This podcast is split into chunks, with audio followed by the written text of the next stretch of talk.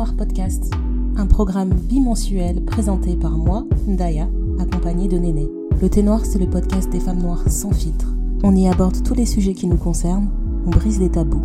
Et cela toujours dans la bienveillance et dans la bonne humeur. Un peu comme une conversation de copines. En tout cas, c'est comme ça qu'on l'imagine. Alors bienvenue à toi, copine. C'est parti. Hello Néné Hello Didier Comment ça va? Mais ça va. Ça, va, Hein, pas trop fatigué. euh, il fait beau, tout ça, la santé, les Alors, gosses. Il commence à faire beau, euh, extrêmement fatigué. Euh, et puis, mais c'est de la.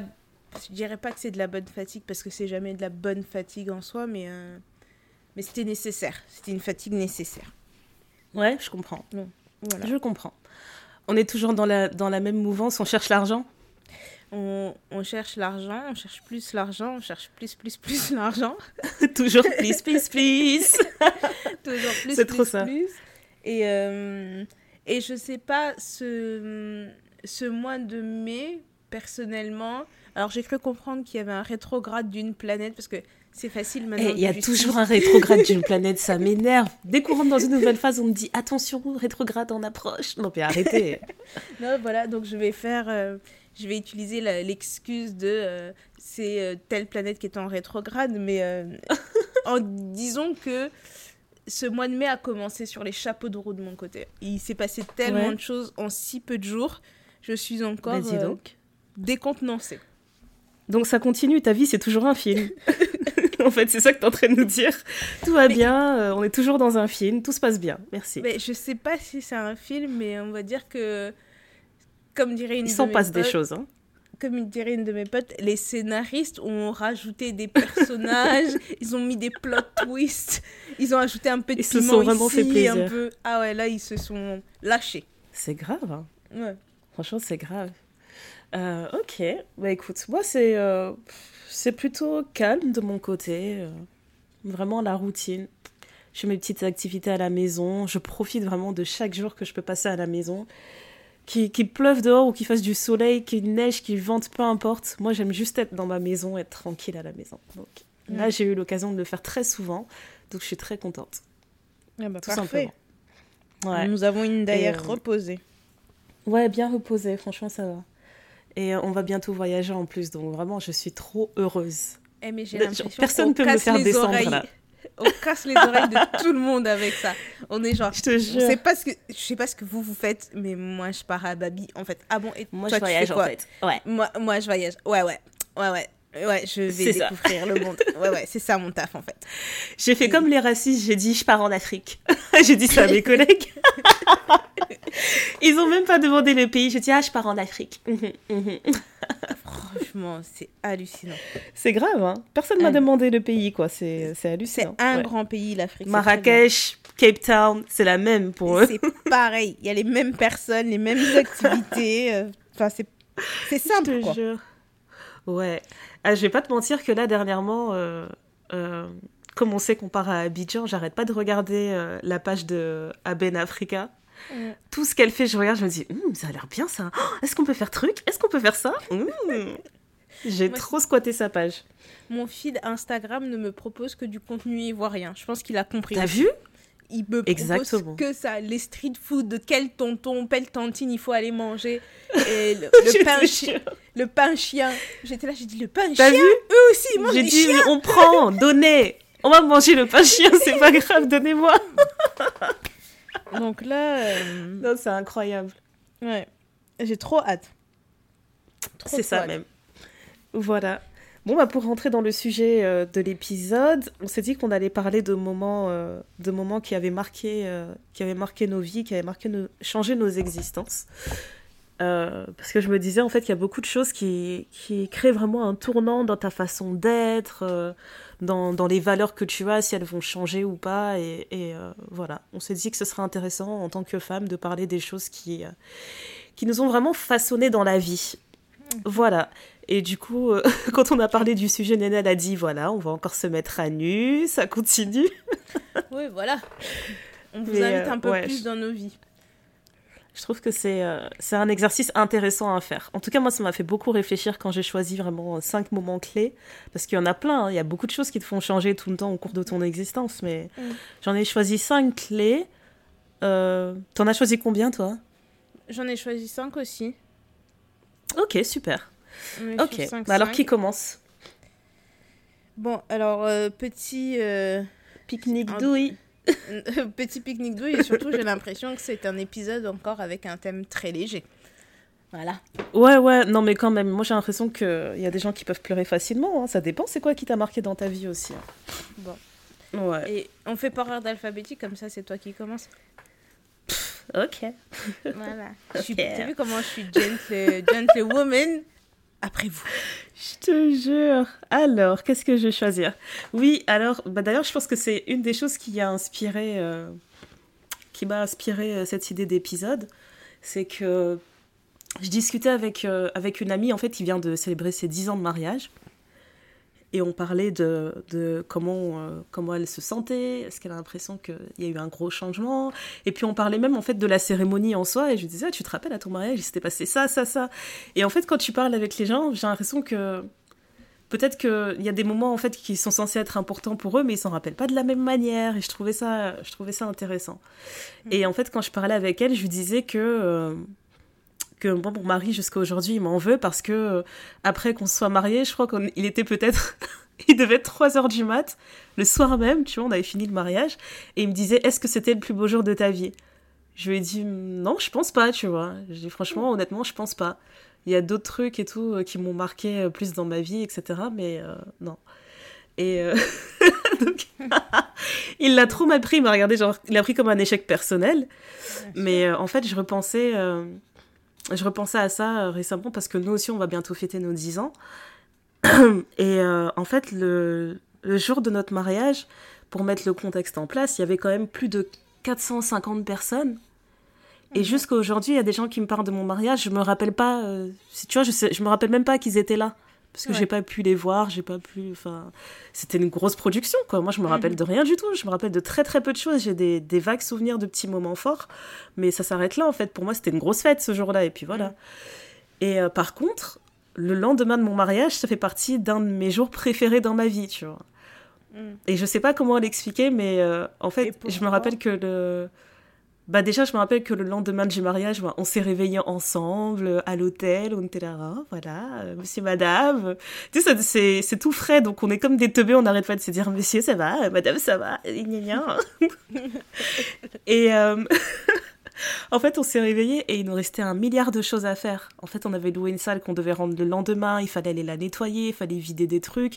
Et comme nous, on était tous les deux euh, des gens de, de la com et de l'événementiel, on avait tout organisé euh, comme des tarés. En fait, on s'était dit, on a fait des locations ici et là pour avoir les meilleurs tarifs et il fallait qu'on rende tout en fait le lendemain.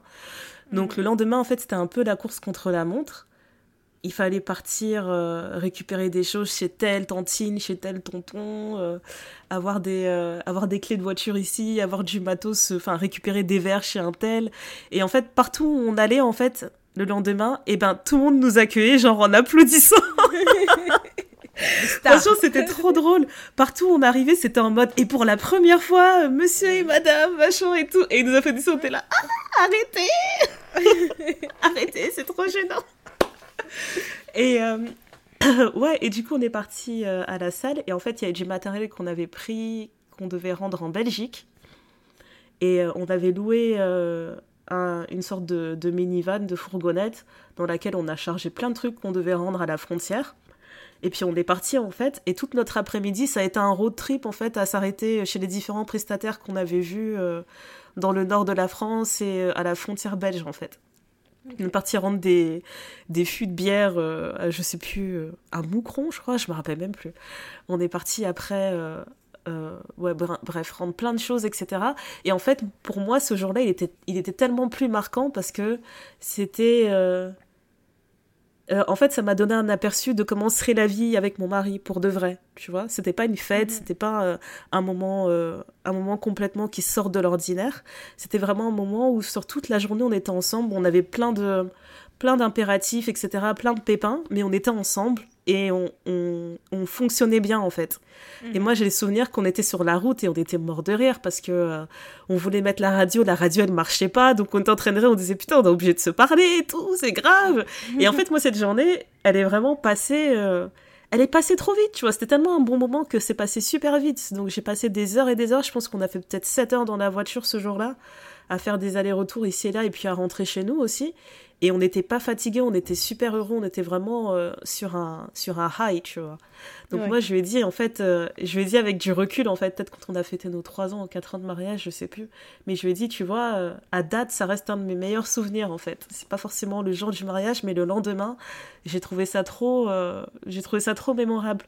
Et puis on est arrivé chez nous et il m'a dit bah attends je vais te porter avant de passer la porte et il y a toutes ces petites bêtises là tu vois c'était trop chou et et même avant même qu'on arrive, en fait, on était tellement fatigués avec tout ce qu'on avait fait. Je pense qu'à un moment donné, on s'est arrêté sur une aire d'autoroute, on a dormi dans le camion, tu vois. c'était vraiment, c'était vraiment n'importe quoi. Ça vous ressemble tellement parce que tout ce que tu es en train de décrire, d'autres personnes auraient pu le faire, mais ça vous ressemble tellement. Franchement, c'est ce que c'est comme ça que je le ressens aussi, ouais. Donc je lui disais ouais, pour moi c'est un souvenir tellement plus mémorable. Je pense qu'en fin de vie, tu vois, ça fera partie des, des, top 10 dans ma vie. Je dirais, ouais, tu te rappelles quand on avait fait ça? Ah, C'était trop cool. Et genre, moi, j'arrêtais pas de râler sur toute la route. Je disais, attends, mais il est hors de question qu'on aille en Belgique et qu'on s'arrête pas dans une baraque à frites. Hein. Alors là, si j'ai pas mes frites boulettes, je vais m'énerver. Les choses euh, importantes. Voilà, il faut avoir ses priorités dans la vie. Donc toutes ces petites choses, mais euh, ouais, en tout cas dans mon top 5, je mettrais définitivement le lendemain de mon mariage. Ok. Cette journée. C'est ça. Euh, euh, alors moi, mon... je vais commencer mon top 5 par quelque chose d'un peu moins euh, festif, même beaucoup moins festif. en fait, moi, j'ai fait l'inverse. Je pense que j'ai commencé par des choses un peu dures et je pense que le dernier truc que je vais partager, c'est ça sera un peu plus, plus, plus gai. Euh, mais euh, la première chose qui m'a vraiment, vraiment changé, et c'est trop bizarre parce que je me souviens de cette journée, mais je dirais à la minute, voire à la seconde près. Euh, dans mon ancien travail, j'ai une, j'ai une collègue qui a été victime d'un féminicide par son ex-compagnon, qui était coach séduction sur les réseaux sociaux. Donc, ouais, je me rappelle de cette histoire. Ouais, et donc, euh, et en plus, il a été condamné il y a. Bah, je pense que c'est il y a quelques Récemment, mois. non? Oui, oui, début d'année, donc euh, il y a quelques mois. Euh, je pense qu'il est passé devant le juge et que sa condamnation est tombée il y a quelques mois. Donc il faut savoir, c'est mhm. quelque chose qui s'est passé il y a trois ans. Et de mémoire, je pense que son féminicide a eu lieu en janvier 2000, 2020, mais que c'était peut-être déjà le 19e féminicide de l'année. Euh, ouais, parce qu'il y a toujours un pic en France au début de l'année, c'était une année catastrophique. Ah ouais, c'était vraiment flippant. Et, euh, et donc, du coup, tu arrives au travail. Donc, je dis que c'est une collègue, euh, mais c'est pas une collègue euh, genre Christine de la Conta à qui tu dis bonjour et que, et que en fin de journée, tu dis au revoir. Non, c'est une collègue avec mhm. qui on déjeunait ensemble, une collègue avec qui, après le boulot, parfois, on prenait des verres, on se racontait parfois nos petites histoires, on rigolait. Enfin, tu c'est euh, c'est tu l'as connu quoi, tu l'as vécu. Je l'ai vécu. C'est on a un souvenir ensemble mémorable. Euh, parce que quelques mois avant, on avait fait un, séminaire et, euh, et on, en riait encore et j'en ris encore aujourd'hui. Je pense que c'est un. En fait, on a deux autres collègues hommes qui ont voulu rentrer à la nage depuis, depuis le restaurant. Donc, euh, ils ont nagé, ils nous ont mis leur, euh, leurs affaires. Donc, tu vois deux hommes en train d'enlever leurs costumes, machin, pour aller euh, à la nage à l'hôtel qui est en face, la rive en face. Et donc, tu vois, tu étais là, tu te dis, bon, ben, super. Et tout, on se retrouve avec les chaussures de ville, les costumes, les machins, voilà. Et donc, on se dit, putain, faut qu'on se dépêche vite de rentrer parce qu'on va les attendre sur l'autre rive et tout pour qu'ils puissent reprendre leurs affaires quand même. Mhm. Et en fait, en allant essayer de les récupérer sur l'autre rive, on on descend à l'hôtel en fait et euh, derrière les piscines il y avait un accès sur, euh, sur les pontons pardon. Ouais. et en fait dans les dans les transats il y avait un couple. Et en fait on arrivait et on a vu des jambes et une tête mais on se dit mais c'est bizarre c'est bizarrement positionné. Et en fait il y avait un couple dont il était peut-être euh, une heure du matin Euh, et en fait, il y avait un jeune monsieur qui était en train de faire un cuni à une jeune femme. Et nous, on est passé là, on a arrivé. C'est pas vrai. mais si, mais le truc, c'est que c'était surréaliste cette scène. Donc nous, on arrive, mais... on, voit, on voit des jambes et une tête, on se dit, mais c'est pas dans la bonne position. On fait, wow On se dit, mais... putain Donc, on Mais il y a des gens qui ont chaud comme ça à ce point-là? Écoute, faut croire. Et en fait, on, on a on a passé, euh, on les a passés comme si de rien n'était. On arrive sur le ponton, on voit pas nos collègues, on commence à paniquer, on se dit punaise, ils, sont, ils se sont noyés, il faut appeler la police, les pompiers, les machins, etc. Bref, non, ils étaient juste dans, dans, la deuxième piscine en train de dire ah non, ça fait longtemps qu'on est arrivé, on est en train de te piquer une petite tête. Donc, euh, je pense que ça, c'est un, un des, des, meilleurs souvenirs que, que, que j'ai euh, avec elle. Euh, parmi d'autres, en fait, c'était vraiment une, euh, une femme euh, qui était pleine de vie. elle, avait, elle avait 34 ans, une petite fille de 8 ans. Mhm. mais en fait, ça m'a... Du coup, cette petite, elle se retrouve sans parents, quoi. Ah bah avec un papa, mais parce qu'en fait, la personne... mais il est condamné. Non, en fait, la personne... Donc, elle a eu sa fille avec quelqu'un d'autre. En fait, la ah, personne qui est qui l'a qui l'a qui l'a tué c'est un c'est un petit ami en fait. D'accord. Et euh, et elle était avec son nouveau compagnon quand ça quand ça arrivait. Enfin quand tu regardes dans les détails de, de l'affaire tu te dis que c'est plus qu'un geste prémédité.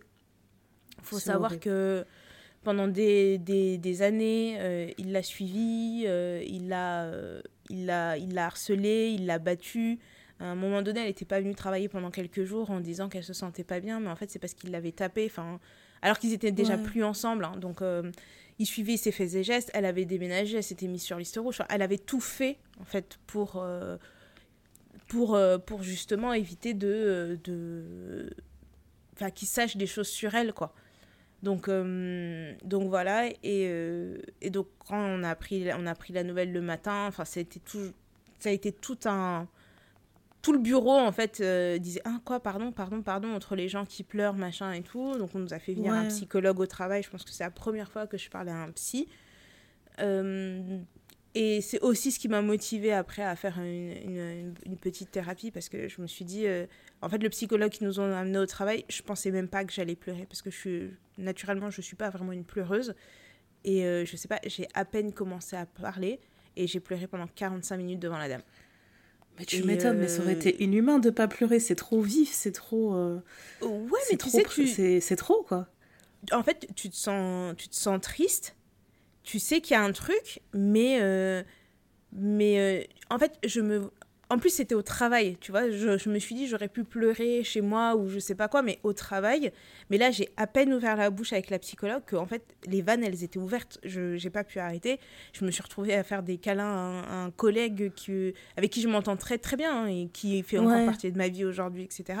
Et on s'est retrouvés dans le couloir en train de pleurer comme deux pauvres cons en train de se faire un câlin et à la fin on s'est regardé tu sais genre bon limite genre on en parle à personne tu vois c'est fini enfin c'est comme si c'était jamais arrivé donc il y avait un peu cette, euh, cette, euh, cette ambiance un peu bizarre. Et après, on a fait, euh, on, a fait une cérémonie d'hommage, on, a fait, on a fait plein de choses pour honorer, honorer sa mémoire. Mais c'est vrai que ça m'a vraiment touchée parce que j'avais l'impression que ça arrivait toujours très loin, même si bizarrement, je savais que tout ce qui se passe très loin arrive toujours très proche de soi. Mais là, ça l'a vraiment personnifié, en fait, ça l'a vraiment euh, rendu euh, palpable. Et donc, du coup, j'ai eu quelques mois où j'étais en panique totale. Je ne sais pas si mes proches se sont rendus compte à quel point j'étais paniquée. Euh, bah, tu vis seule, etc. C'est trop. Ouais. ouais, je vivais seule. Je pense que pendant le premier mois, j'arrivais pas à dormir toute seule dans mon appartement.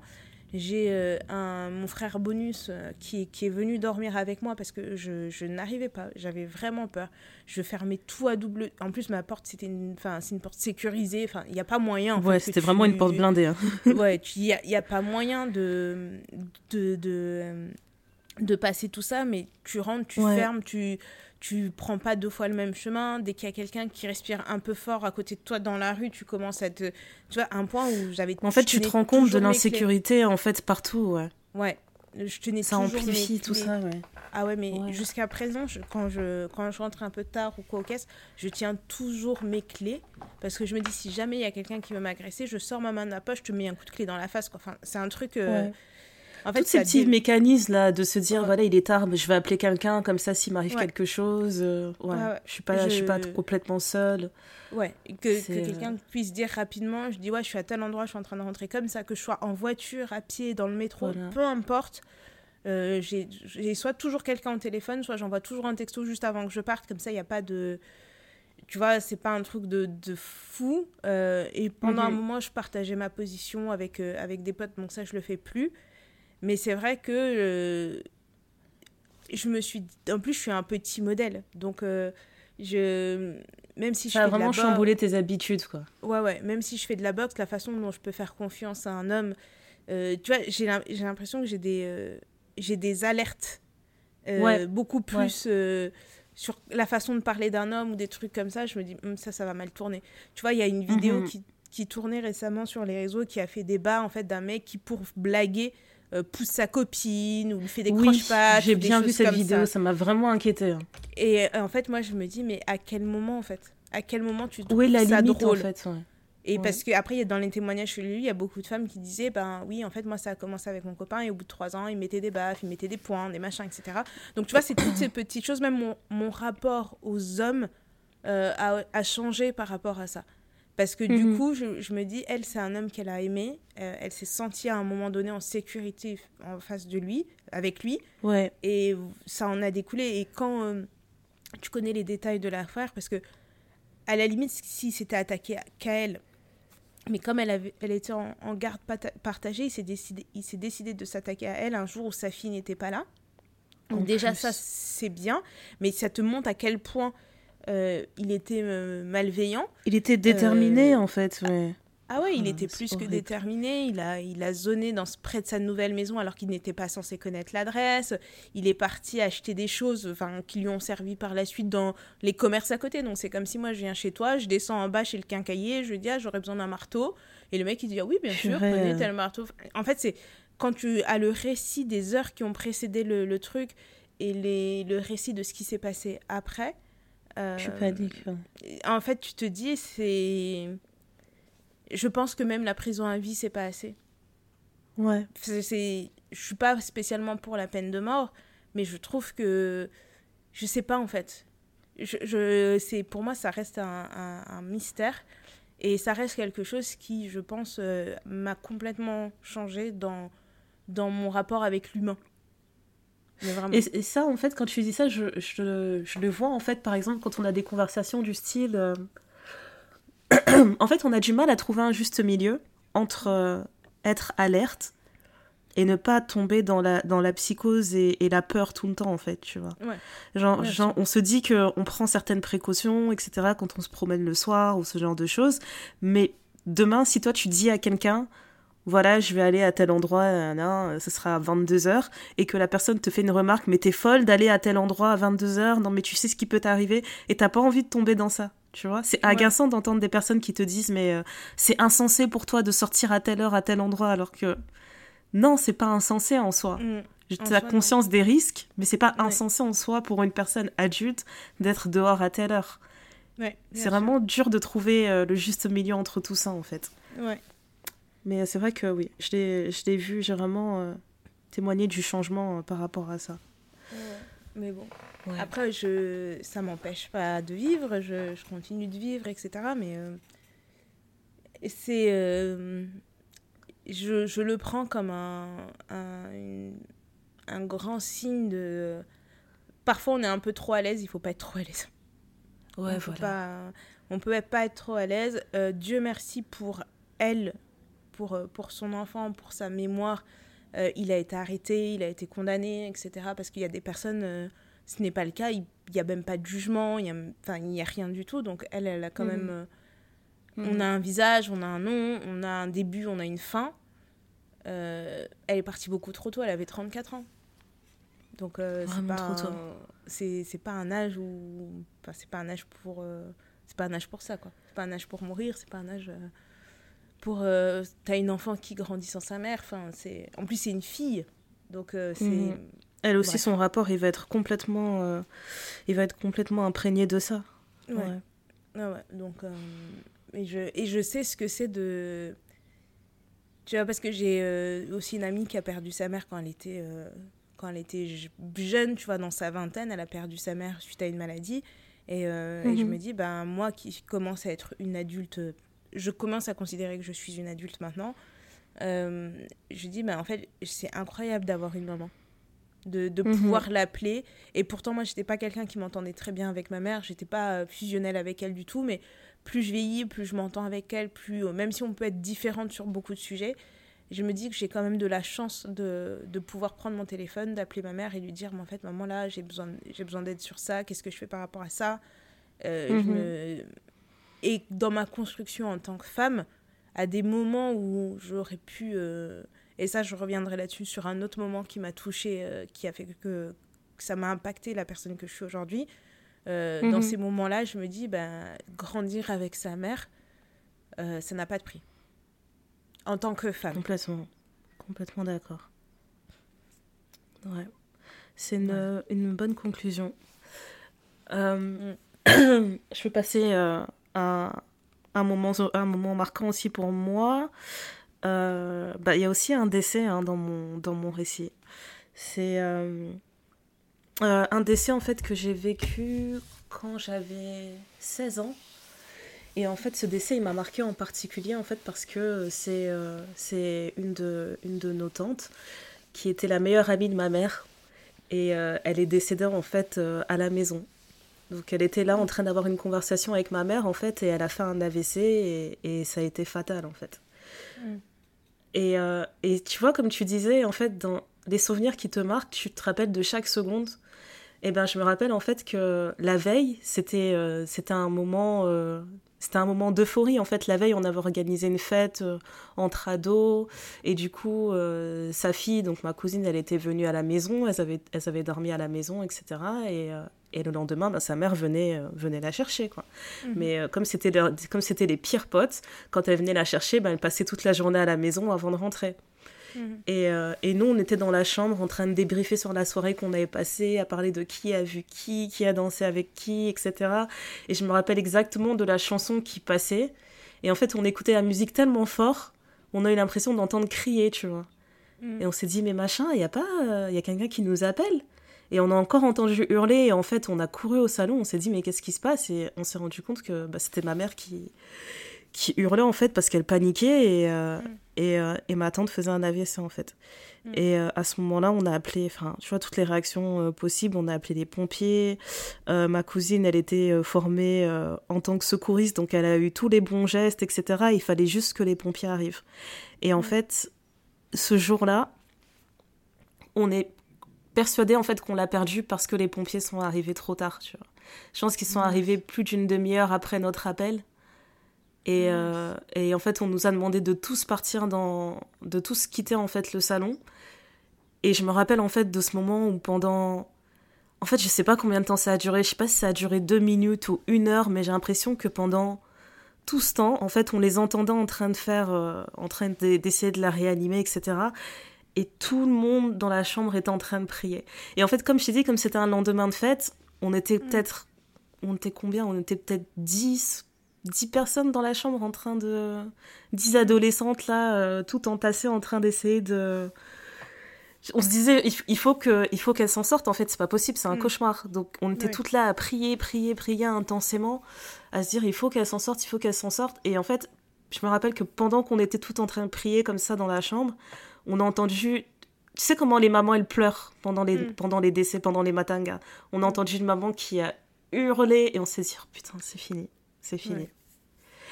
C'est fini. Et on a couru au salon et puis ben, comme on, comme on l'imaginait en fait les pompiers étaient en train de dire je suis désolée, euh, on l'a perdu et tout, c'est trop tard machin.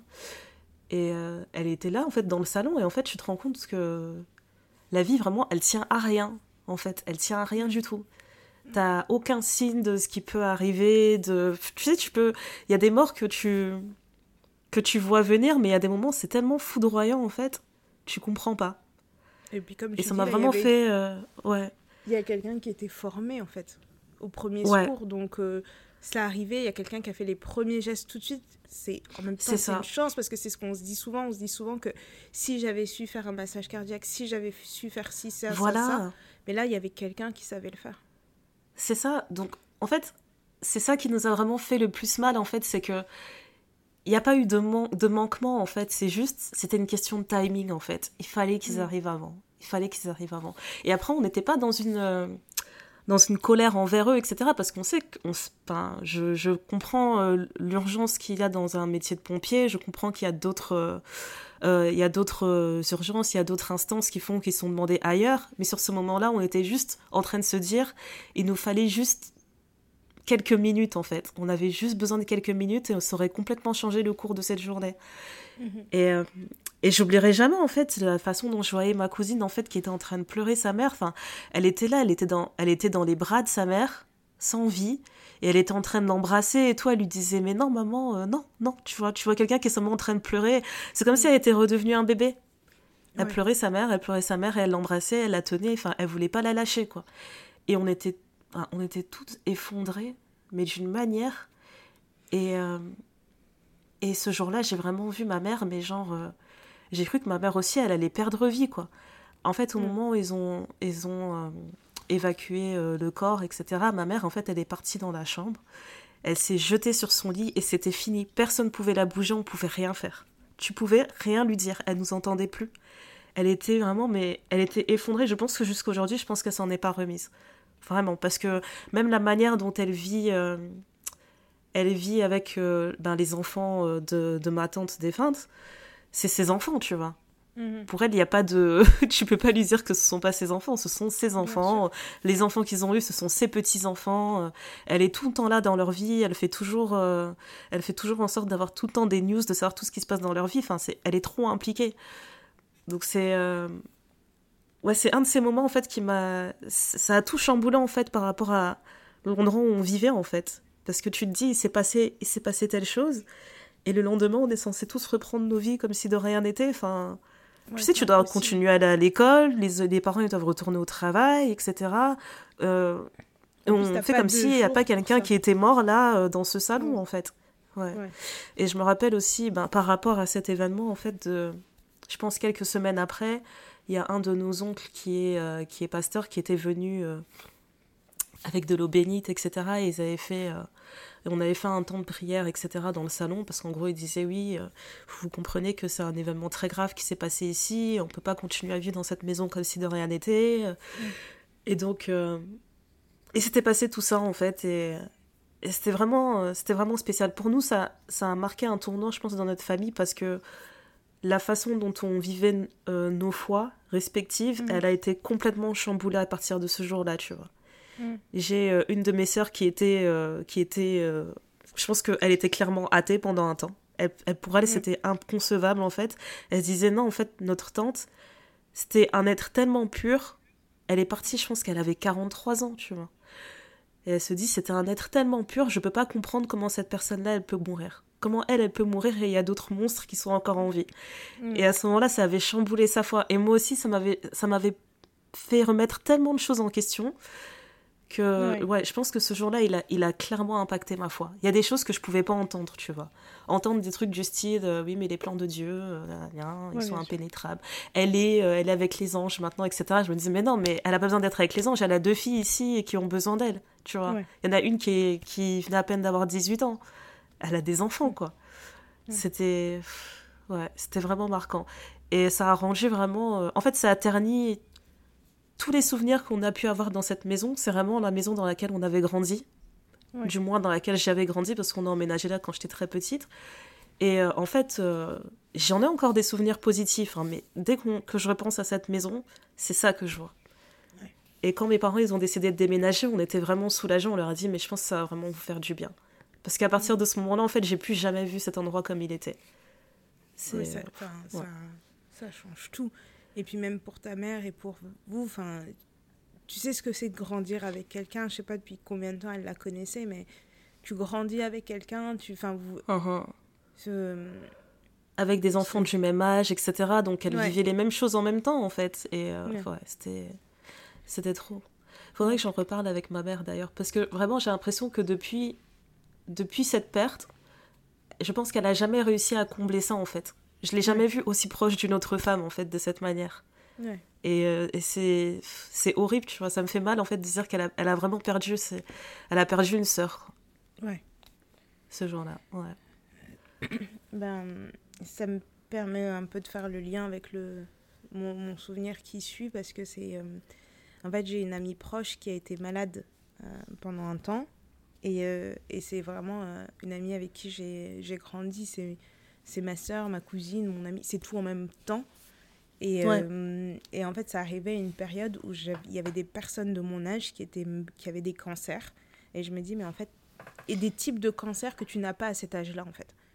Et donc, euh, elle, elle était très malade. Et, euh, et en fait, ça m'a, ça m'a quand même beaucoup touchée parce que je me suis dit, en fait, mais si elle, elle meurt, qu'est-ce que je fais après? C'est euh, tout le long euh, de, de, de, tout, tout le long. Et, euh, et bon, la chance que j'ai par rapport à elle, c'est que c'est une personne qui est très positive et machin. Elle a dit ouais non t'inquiète ça va aller et tout, mais tu te dis ben oui, mais en fait quand tu regardes le truc, tu dis oui on, tu peux avoir le mental parce que c'est vrai que quand tu as des maladies, y a, le mental joue énormément. Parce qu'il y a des gens qui ont des cas moins graves, mais parce qu'ils n'ont pas le mental, ça va s'empirer. Moi, j'ai euh, des parents qui ont travaillé dans le milieu de la santé, ça se voit beaucoup, en fait, que des choses où tu dis, bon, c'est une petite opération de routine, la personne n'a pas le mental, ça va pas. Et puis, euh, tu as des moments où les opérations sont vraiment graves, où les, sujets sont, enfin, les, les, maladies sont très graves, les personnes ont le mental, et où tu as peut-être 5% de chances que ça réussisse, et puis ça réussit. Donc, il y avait ça, mais en parallèle, j'avais aussi un ami de lycée qui, lui, a eu un, je pense, je dirais pas que c'est foudroyant, mais il a eu un cancer qui fait que, du fait qu'il soit jeune, était beaucoup plus agressif que s'il l'avait eu quand il avait 50 ans et qui malheureusement est mhm. décédé. Et je pense qu'à tout casser, ça a duré un an, un an et demi. Euh, il en a jamais parlé à personne. Euh, donc on, a su qu'il était malade, c'était déjà la fin. Et, euh, et, et, donc tu te, te retrouves à, à, cet enterrement où tu te dis, ben ouais, on a toute euh, une, trentaine d'années. Là, le mec dans un cercueil, c'est un mec qui a mon âge, quoi. Donc, euh, c'est un truc où, euh, moi, personnellement, donc, il était de confession catholique, donc je, je n'ai pas pu aller bénir le cercueil. J'ai pas pu me lever pour aller mettre le truc. Je pouvais pas bouger. Et en mhm. fait, j'y suis allée avec ma, ma mère. Et ma mère, elle me tenait, elle m'a dit, mais viens, on y va. Je lui ai dit, non, on reste là, on ne bouge pas. Je ne, je ne, je n'ai pas pu le voir dans son cercueil. Mhm. je, je, ne sais pas de quelle couleur était le cercueil. Je ne voulais pas savoir. Je, je trouvais ça. Euh, en fait, c'était tellement insensé pour toi que. Ah, c'était trop dur. C'était beaucoup trop dur. Il y avait son. En fait, lui et moi, on était dans la même classe, on était très proches. Et il est sorti euh, pour quand on était au lycée. Et en début d'année de fac, il sortait avec une, une, fille qui est une de mes meilleures amies aujourd'hui, qui vit en Australie. Et ils sont restés ensemble pendant 4 ou 5 ans. Donc tu sais, c'est ton premier amour.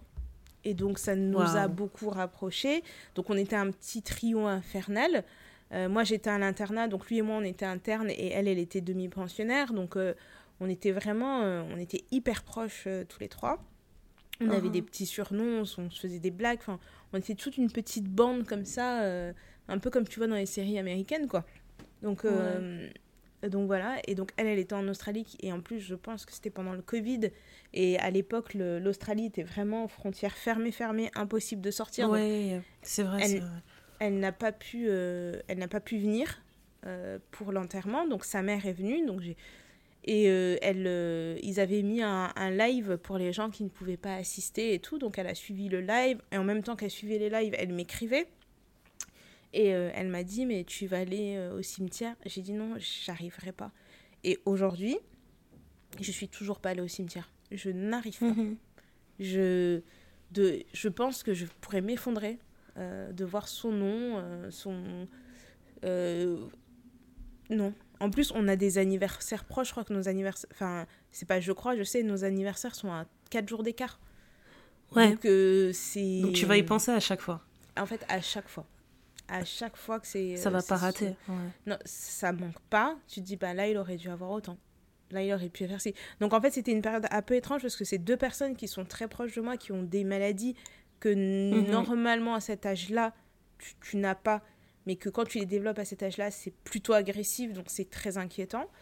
Dieu merci, mon amie, euh, ma copine, elle s'en est sortie, tout va bien. Euh, malheureusement pour lui, non. Mais tu vois, c'est un truc où tu te dis, mais là, je, j'en voulais à la terre entière, les OGM, euh, les ondes, tout, ça. Enfin, les perturbateurs endocriniens, tout ça, ouais. C'est la faute de tout. Alors, bah parce qu'après, tu commences à paniquer, tu te demandes, mais comment quelqu'un qui, qui a une, une, bonne hygiène de vie, parce qu'avant, on me disait que le, le cancer, par exemple, tu l'attrapes parce que tu fumes, parce que, tu vois, il y a toujours un truc précis. Et comment autant de personnes qui ont des bonnes hygiènes de vie en théorie se mm. retrouvent avec cette maladie, en fait, c'est ça. Ouais. C'est ça, et sans forcément de prédisposition génétique ou des choses comme mm-hmm. ça. Donc, euh, en fait, ça faisait pas de sens. Et, euh, et ça m'a, le truc qui m'a vraiment marqué, c'est que, pas que j'ai pas peur de la mort, mais en soi, voir un cercueil, ça ne me fait pas. Enfin, c'est pas. Euh, je vais pas être en stress, quoi. Mais là, je, je pouvais pas. En plus, je voulais y aller toute seule parce que c'était un petit peu loin, donc je voulais y aller en voiture toute seule. Ma mère m'a regardée, elle m'a dit En fait, non, je vais venir avec toi.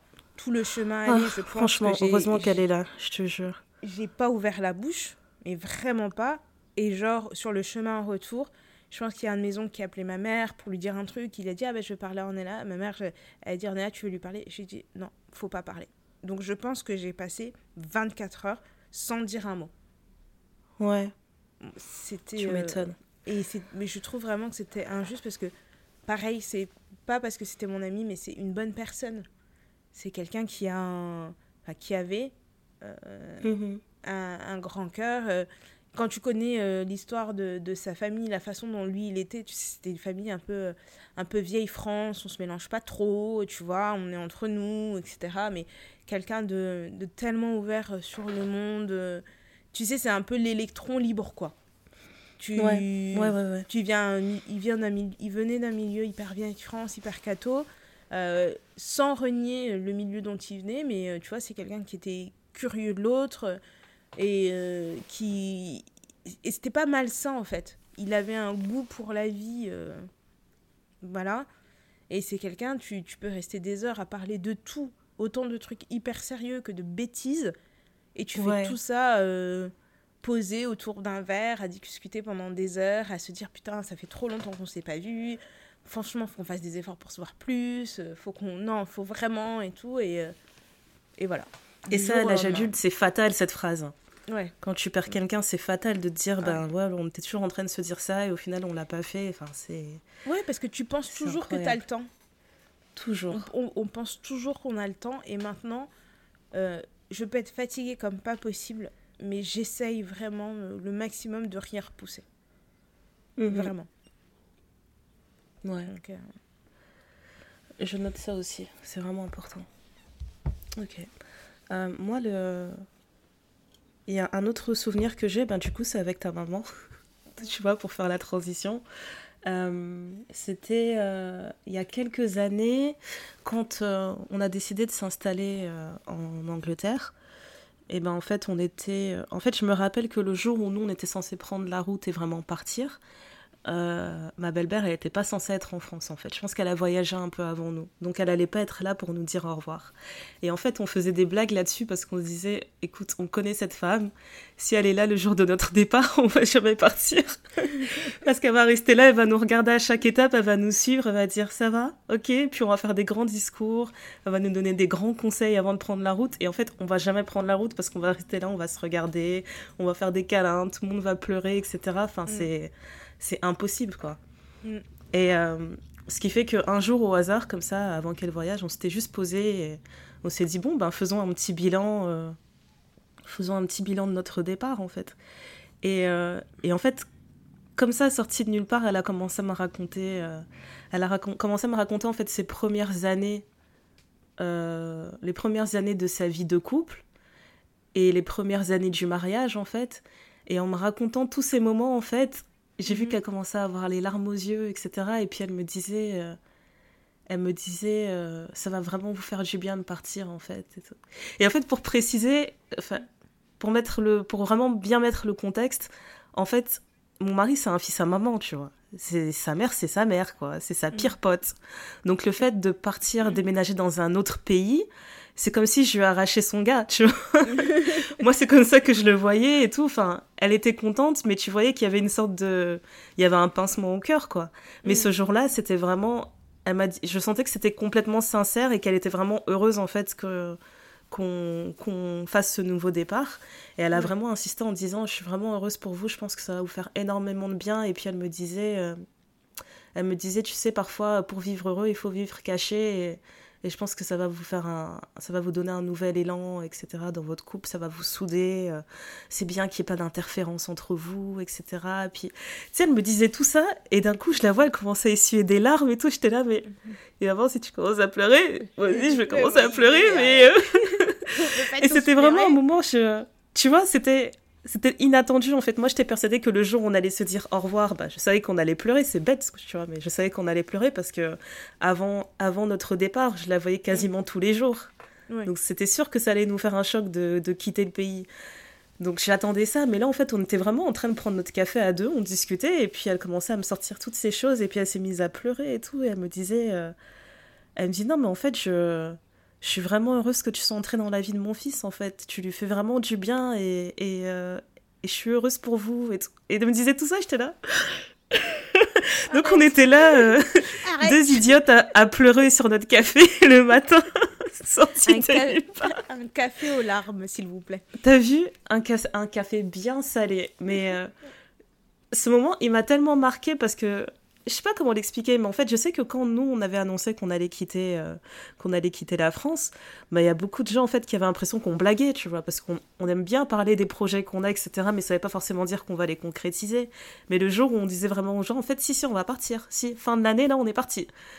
Et ben, j'avais des gens qui, qui, étaient vraiment en train de se dire sérieusement, mais vous allez faire comment? Mais vous allez faire truc Mais est-ce que tu as trouvé du travail? Est-ce que tu as, est-ce que as fait ci? Est-ce que tu as fait ça?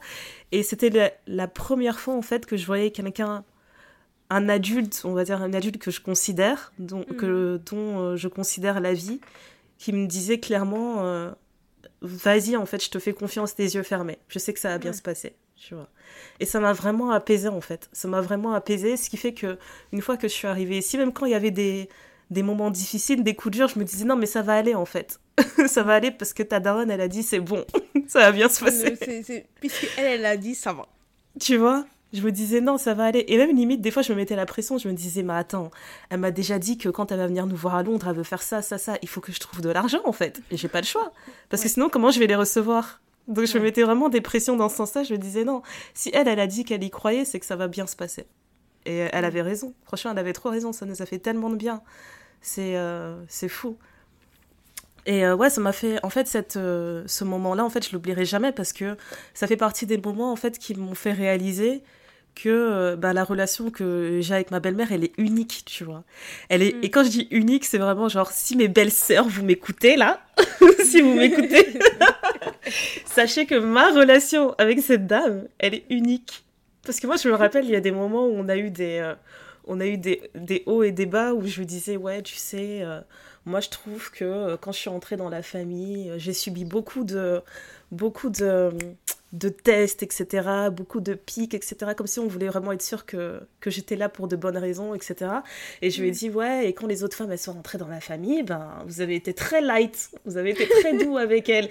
Et je lui disais, ouais, j'oublierai jamais ça, moi. Moi, vous m'avez fait souffrir et tout. on avait eu trop de discussions comme ça. on avait eu trop de discussions comme ça. Et ce jour-là, c'est comme si elle me disait, non, mais t'as raison et tout. Euh, t'as raison, en fait, il n'y avait, pas, y avait, pas, y avait pas lieu. C'est toi, mm. c'est toi, Mago. Laisse tomber.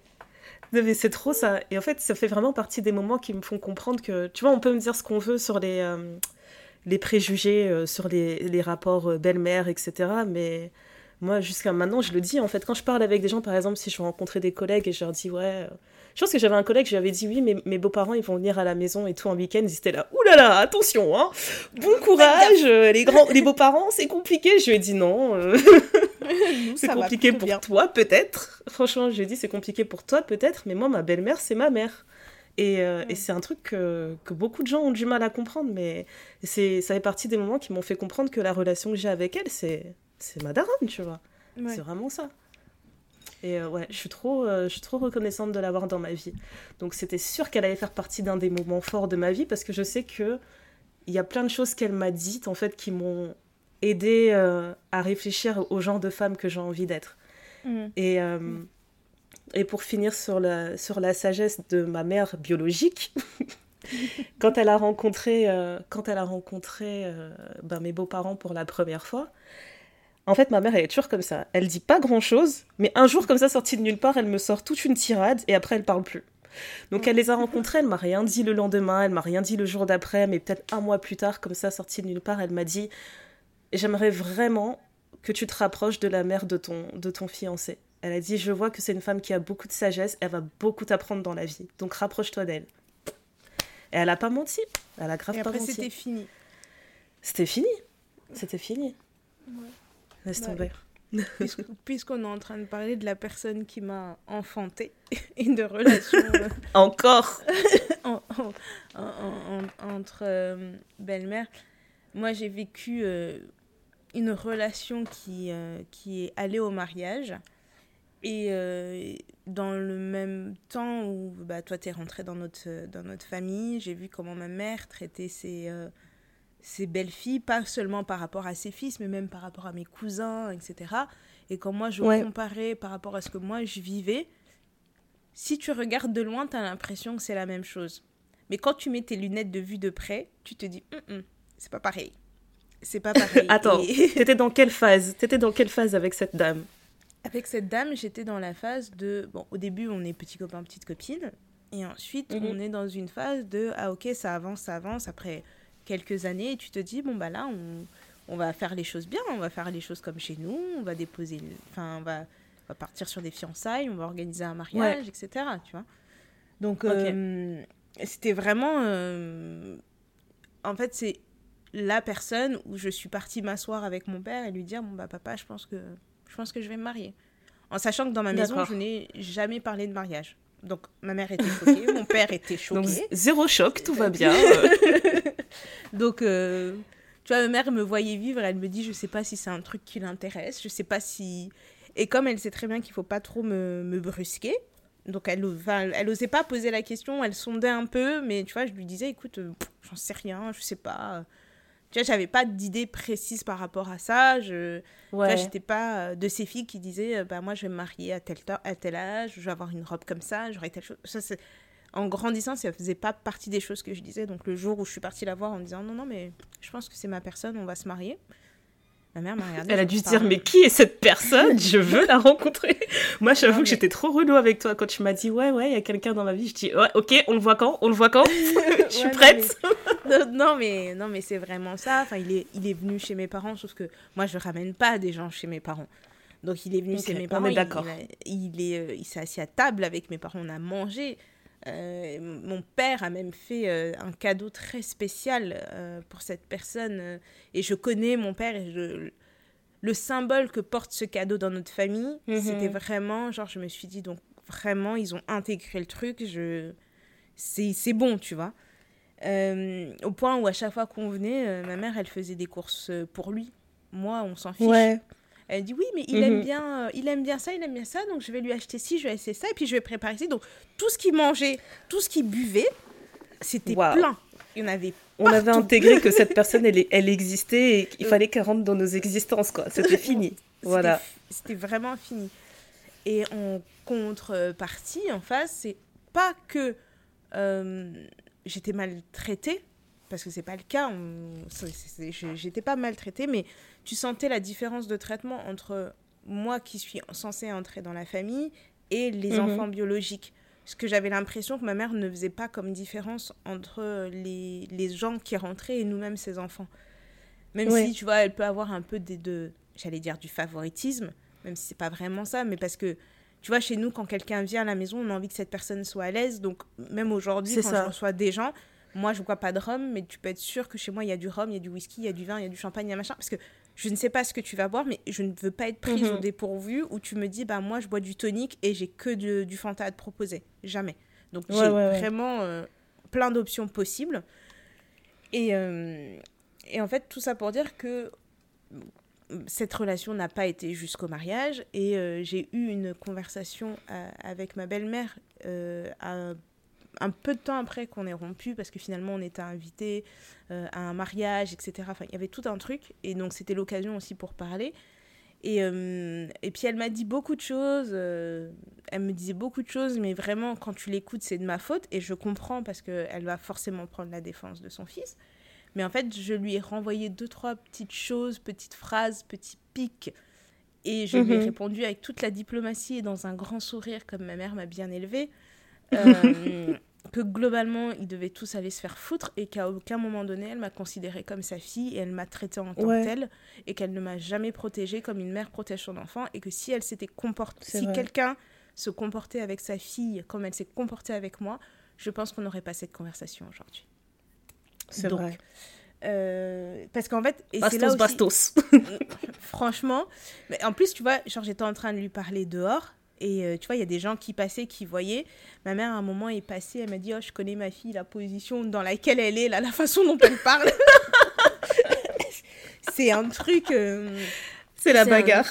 Non, mais, mais en fait, ça avait. Ça elle te connaît trop bien. Non, mais en fait, ne serait-ce que chez nous, en fait, tu appelles pas un adulte par son prénom. Tu mets toujours, euh, ben, bah, par exemple, toi, mes parents, tu les appelles papa et maman, euh, mais euh, tes sœurs et tout, ils appellent tonton, tantine. Enfin, il y a, y a, toujours un minimum mhm. de respect que tu mets vis-à-vis d'eux. Et donc, comme c'était quelqu'un de, de, la même origine que moi, moi, j'ai, ma mère m'a toujours dit, ça va devenir tes parents. Donc, tu, même si tu n'es pas encore à les appeler juste papa et juste maman, tu dis papa un tel, maman une telle. C'est important. Mhm. Ma mère m'a toujours dit, écoute, euh, même si elle dit ça sera pas naturel au début, mais force-toi jusqu'à ce que ça devienne naturel. La même façon dont tu te comportes avec nous, tu dois te comporter avec eux. Donc si bien que moi, aux anniversaires, je pensais toujours à faire un petit cadeau. Si je pouvais pas faire un petit cadeau, je faisais un gâteau, j'organisais quelque chose. Si elle avait besoin de moi, je me proposais toujours. Enfin, parce que je me suis dit, en fait, dans ma famille, je suis comme ça. Donc je vais, je vais, faire, euh, je vais faire la même chose. Et je pense qu'à ce mariage-là, parce que c'était un mariage de gens qu'on connaissait tous, et eh ben je suis arrivée, mais je les ai pas appelés papa et maman, je les ai appelés tonton et tantine. Parce que pour moi, c'était mhm. fini en fait. C'est fini, voilà, on n'a plus le même ben, rapport. Voilà, mais mon, ex-beau-père m'a regardé, il m'a dit Alors tu m'appelles tonton maintenant? J'ai dit Bah oui, mais je devrais vous appeler comment? Tu vois? Et, et, là, tout le monde se regarde avec la tête penchée, genre. Hum non, mais, mais tu vois, alors je dis pas que j'étais toute blanche dans cette relation parce que j'ai mes torts aussi, je suis capable de le reconnaître après quelques années et même à ce moment-là, j'étais capable de reconnaître mes torts. Moi, ce que je n'ai mhm. pas apprécié, c'est la différence de traitement. Parce que les conseils qu'on me donnait, enfin, tout bêtement, j'étais plus jeune, hein, j'avais 25 ans, 26 ans, donc euh, tout bêtement, chez nous, on ne dort pas chez sa belle famille comme ça. Surtout s'il n'y a rien qui a été fait, euh, je vais pas prendre mes affaires et partir en week-end dans ma belle famille euh, juste gratuitement comme ça.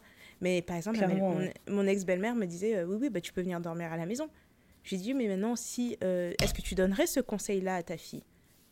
Parce que chez nous, il y a tout ce, truc aussi hein, de on protège nos enfants, on fait pas n'importe quoi, etc. Bon. Exactement. Exactement. Et quand c'est pas les tiens, ben d'un coup tu te dis non, non, ça va, euh, tu peux faire. voilà. c'est grave. Et, et je me dis, heureusement que je suis têtue et que j'ai un sale caractère sur ce point-là, parce que à chaque fois qu'on m'a dit oui, mais tu peux, j'ai toujours dit non. Parce qu'après, c'est des choses qui se retournent facilement contre toi. Et, euh, ça, c'est culturel. Et euh, je ne vais pas non plus rentrer dans tous les détails et tout expliquer, etc. Mais c'est vrai qu'à ce moment-là, cette conversation-là, ma mère, je lui ai relaté la conversation. Elle en a eu écho aussi derrière parce que ça a fait euh, grand bruit dans les campagnes. mais elle m'a dit, mais ma fille, elle n'a pas été... elle n'a pas été impolie, en fait je, mhm. je, je, n'ai jamais attaqué leur personne. Je leur ai juste dit, moi, l'éducation que j'ai reçue, c'est celle-ci. Pendant toutes ces années où j'étais avec votre fille, je, me suis comportée euh, en fonction de l'éducation que j'ai reçue. Vous attendiez des choses de moi, mais c'est pas à sens unique, en fait. C'est pas à sens unique.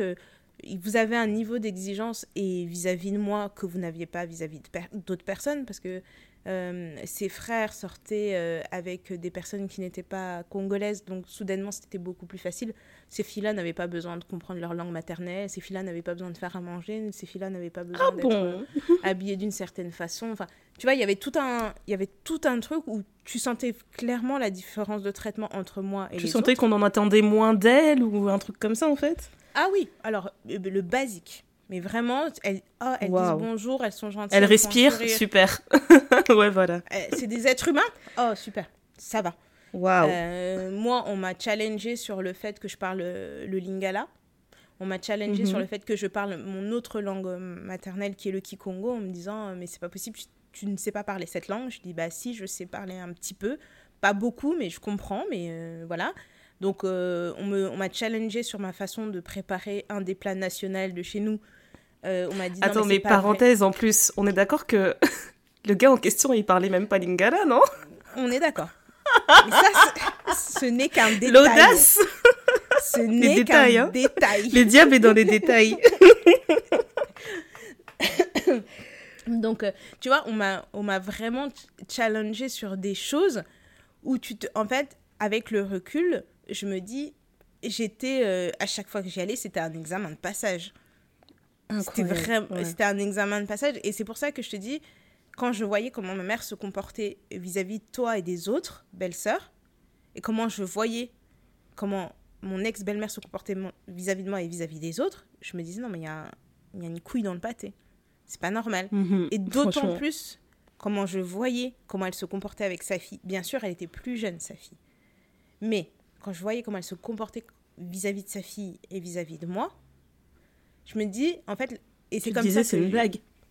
C'est comme ça que la dernière conversation qu'on a eue, c'était vraiment si le conseil que vous êtes en train de me donner maintenant, parce que ah, on s'est vu, on a discuté, il y avait encore une possibilité de réconciliation avec cet homme. Hein. C'était pas, mhm. c'était fini, mais tu sais, c'est le, fini où tu es un peu, ah, vous avez passé tellement de temps ensemble que, allez, on est dans la, la force du, du dernier espoir, quoi.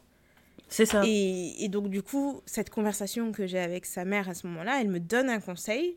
Et là, pour vraiment clore la discussion, je la regarde, je lui dis En fait, si le conseil que vous me donnez maintenant, vous le donneriez à votre fille, alors oui, je veux bien le prendre. Mais si mhm. là, vous me regardez dans les yeux et vous n'êtes pas capable de me dire que vous donneriez exactement le même conseil à votre fille dans la même situation, eh ben alors je ne le prendrai pas, ce conseil. Elle a regardé ses pieds. Damn. Damn. Et à ce moment-là, c'était fini.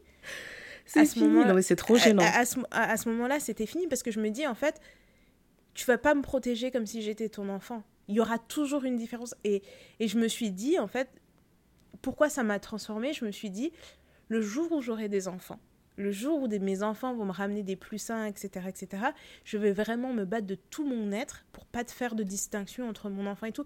Parce que au final, c'est le bien-être d'un être humain qui prévaut. Que tu l'aies sorti de tes entrailles ou pas, c'est. Tu vois, si moi je vois que mon enfant se comporte mal avec son plus sain, je vais pas juste le, le protéger parce que c'est mon enfant. Bah je vais lui dire aussi, je vais lui parler et j'ai vu ma mère faire. Alors, elle a parfois été mhm. maladroite, euh, et je, je, le sais. Et, elle a et puis parfois, elle a des réflexions qu'elle a parce qu'elle vient d'une autre époque, hein, c'est normal. Mais j'ai pas mhm. le sentiment que euh, elle va plus me protéger moi que toi, par exemple. Mhm. J'ai l'impression que, allez, elle va nous protéger pareil. Elle va se battre pareil pour nous. Elle va se faire du souci pareil pour nous. Elle va entendre que tu es malade, elle va dire non mais c'est pas normal elle est malade, il faut qu'elle fasse ci, il faut qu'elle fasse ça. Euh, enfin, elle a un j'ai l'impression que là-dessus, elle est assez équitable. Elle n'est pas parfaite, mais j'ai l'impression qu'elle est assez équitable. Et donc, du coup, à ce moment-là, je me suis. on est d'accord. En, en, tant que, en tant que personne, je me suis dit, quand tu peux être à l'aise, parce qu'on sait l'importance que la belle famille a chez nous, parce que finalement, c'est pas une belle famille, c'est ta famille, c'est nous, on aime bien, les Congolais, on aime bien brouiller les pistes. c'est pas défini. Laisse tomber. T'as plein de papas, t'as plein de mamans, des oncles, des tantes, vous êtes pas liés dans le les sang, choses clairement. voilà. Tout est un flou artistique. Pour nous, c'est très clair, mais de l'extérieur, ça ne fait absolument aucun sens. Aujourd'hui, j'ai des cousines, on me dit, mais vous êtes cousines comment? Ah, on est juste cousine, point. cousine, c'est tout. Ah, des questions, des questions. Franchement. C'est trop vrai. Et, euh, et, donc, du coup, je me suis dit, non, c'est pas un... Ça, ça, a marqué mon, mon, mon level up dans la, dans la diplomatie des bastos. Je me suis dit, ah là, j'ai passé un cran parce que c'était quand même une adulte, cette dame-là. Et d'avoir réussi à mhm. lui parler sans l'insulter, sans, sans pleurer, sans faire de crise de nerfs, sans monter le ton, mais en étant tout à fait claire et précise, je me suis dit, ouais, je pense que je, suis, je commence à être une grande personne. Et du coup, là, je suis sûre que ça, ça a déjà influencé la manière dont, euh, dont, tu verras, euh, dont tu verras en fait une future, euh, une future relation et comment tu, tu naviguerais la relation avec les parents d'un partenaire, en fait. Oui, c'est bah sûr et certain oui, ça a complètement changé. Je pense que le conseil de base que ma mère m'a donné, qui était de dire, en fait, tu dois te forcer jusqu'à ce que ça devienne naturel, c'est pas, c'est pas un mauvais conseil, c'est même un bon conseil parce que ces gens-là ne font pas partie de ton écosystème et il faut les intégrer. C'est comme euh, faire du sport. À un moment donné, si tu veux que ça devienne une habitude, au début, tu dois te forcer pour que ça devienne naturel pour toi. Donc, je pense que ça. je vois ce que tu veux dire, mais c'est vrai que moi, quand j'entendais ce conseil, parce qu'on m'a donné le même aussi, c'est un truc qui me faisait aller à contresens. De toute façon, euh, ça fait partie d'un de, mes gros défauts.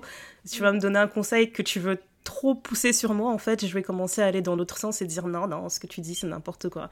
mais je, trouvais ça vraiment frustrant que, tu sais, de toute façon, on, connaît. Euh, en fait, tu connais euh, les risques quand tu es dans cette position, c'est que peu importe ce qui arrive, on va facilement dire que c'est de la faute de la fille, tu vois. C'est tellement plus simple.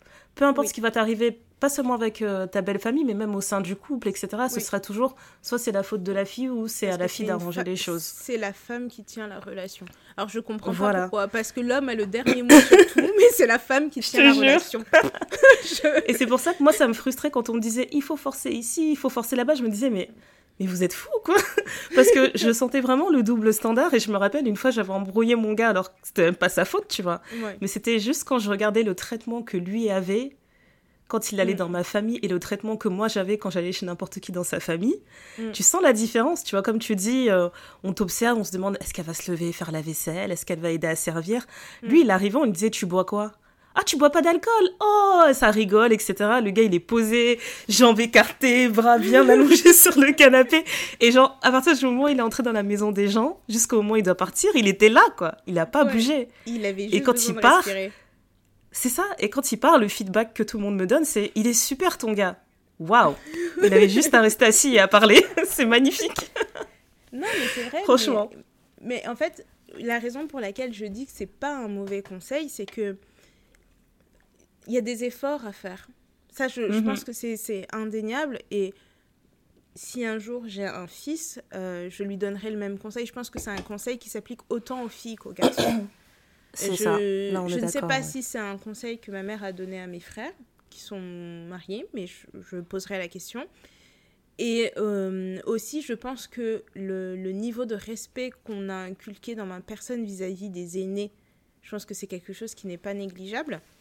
Mais en même temps, euh, ça m'a aussi amené à me dire de, de plus m'affirmer. Parce que, alors, mhm. à l'époque, j'étais plus jeune. Donc, il y a certaines choses, je me taisais, je mordais ma langue et j'appelais une de mes tantes en me disant Tu sais pas ce que ces fous m'ont demandé de faire et donc, du coup, quand j'ai pris cette, cette tante-là, je savais très bien ce qui allait se passer par la suite parce que c'est quand tu on te dit une tante qui a vraiment. Euh, qui, est qui a ton bac en fait qui de sang chaud. qui, a le sang chaud oui mais qui en même temps qui protège ses, ses enfants. C'est une vraie euh, une vraie lionne quoi. Donc euh, mhm. avec diplomatie avec respect elle te fait aussi euh, elle te remet aussi à la place. Et aussi parce que en termes d'âge ils sont plus proches. Donc on a beau dire moi je suis qu'une gamine. Donc forcément je ne sais pas réfléchir. Alors que elle oui donc, il euh, y, a, y, a ce petit, euh, il y a ce côté-là, mais ça, je dirais qu'aujourd'hui, ça je vais plus rapidement euh, mettre mes limites. Et plus mettre mes limites et montrer aussi mon caractère.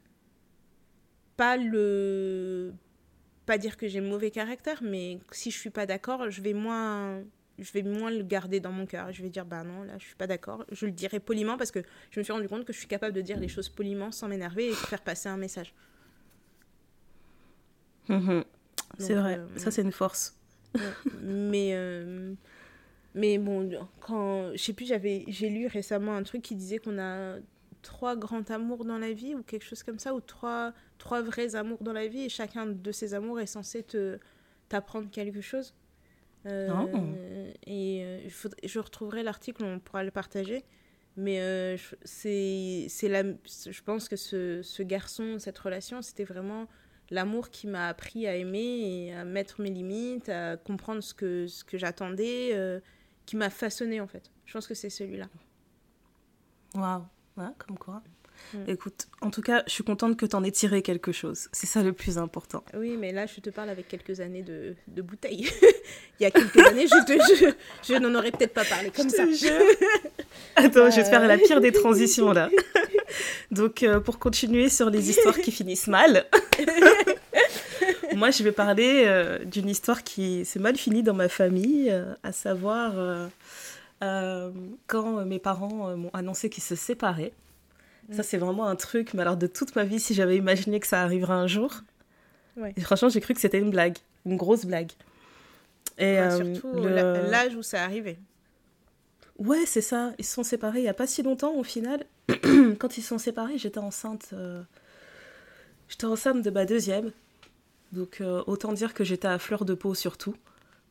Mm. Et en fait, j'ai appris qu'ils s'étaient séparés et peu de temps après, j'ai appris que j'étais enceinte. Et euh, il se passait trop de choses à ce moment-là. J'apprends que j'étais enceinte alors que bah, j'avais pas prévu de tomber enceinte, c'était une surprise. et euh, au, même moment, on, au même moment, on organisait un mariage alors que la séparation de mes parents, en fait, était vraiment en train de créer une implosion au sein de la famille. Et, euh, et du coup, ça, ça a vraiment marqué un tournant. En fait, il y a un moment qui a marqué un tournant pour moi dans ma vie euh, c'est euh, un jour, euh, en plus ça tombe toujours trop mal quand c'est comme ça, ça m'énerve. Un jour, je recevais des gens à la maison, il faut que je précise de la belle famille, parce que ça fait toute la différence, et justement, ça va, ça va bien jouer avec ce dont on a parlé. C'est que je recevais des gens à la maison, en fait, alors que, ben, chez mes parents, en fait, bah, c'était, c'était le feu, il se passait trop de choses. Mm. Donc en fait, ils s'étaient séparés et on entendait trop de choses un peu partout et tout le monde se disputait, tout le monde se lançait des pics, etc. Et, et en gros, euh, entre euh, moi et mes sœurs, on essayait un peu de calmer euh, toutes ces tensions et de faire en sorte qu'on reste unis, en fait. Mm. Ce qui fait que j'étais tout le temps au téléphone. Et même ce mm-hmm. jour où j'ai reçu les gens et tout, etc., je me suis dit, purée, mais c'est vraiment pénible, en fait, d'être une épouse dans une famille africaine parce que je savais que j'étais pas en mesure de dire aux gens je suis désolée je suis pas en mesure de vous recevoir parce qu'il se passe ça ça ça chez moi. Ils en ont rien à foutre tu vois. Exact. Donc euh, ce jour-là j'étais sur les nerfs mais j'ai préparé à manger pour 10 personnes chez moi. Et euh, pendant que les gens mangeaient etc ils disaient hum, il est beau ton poulet gna, gna, gna, et ben moi j'étais dans ma chambre au téléphone avec mon père. Ouais. Et je vais pas rentrer dans les détails de cette conversation parce que sinon ma mère va m'appeler dès que l'épisode y sera sorti.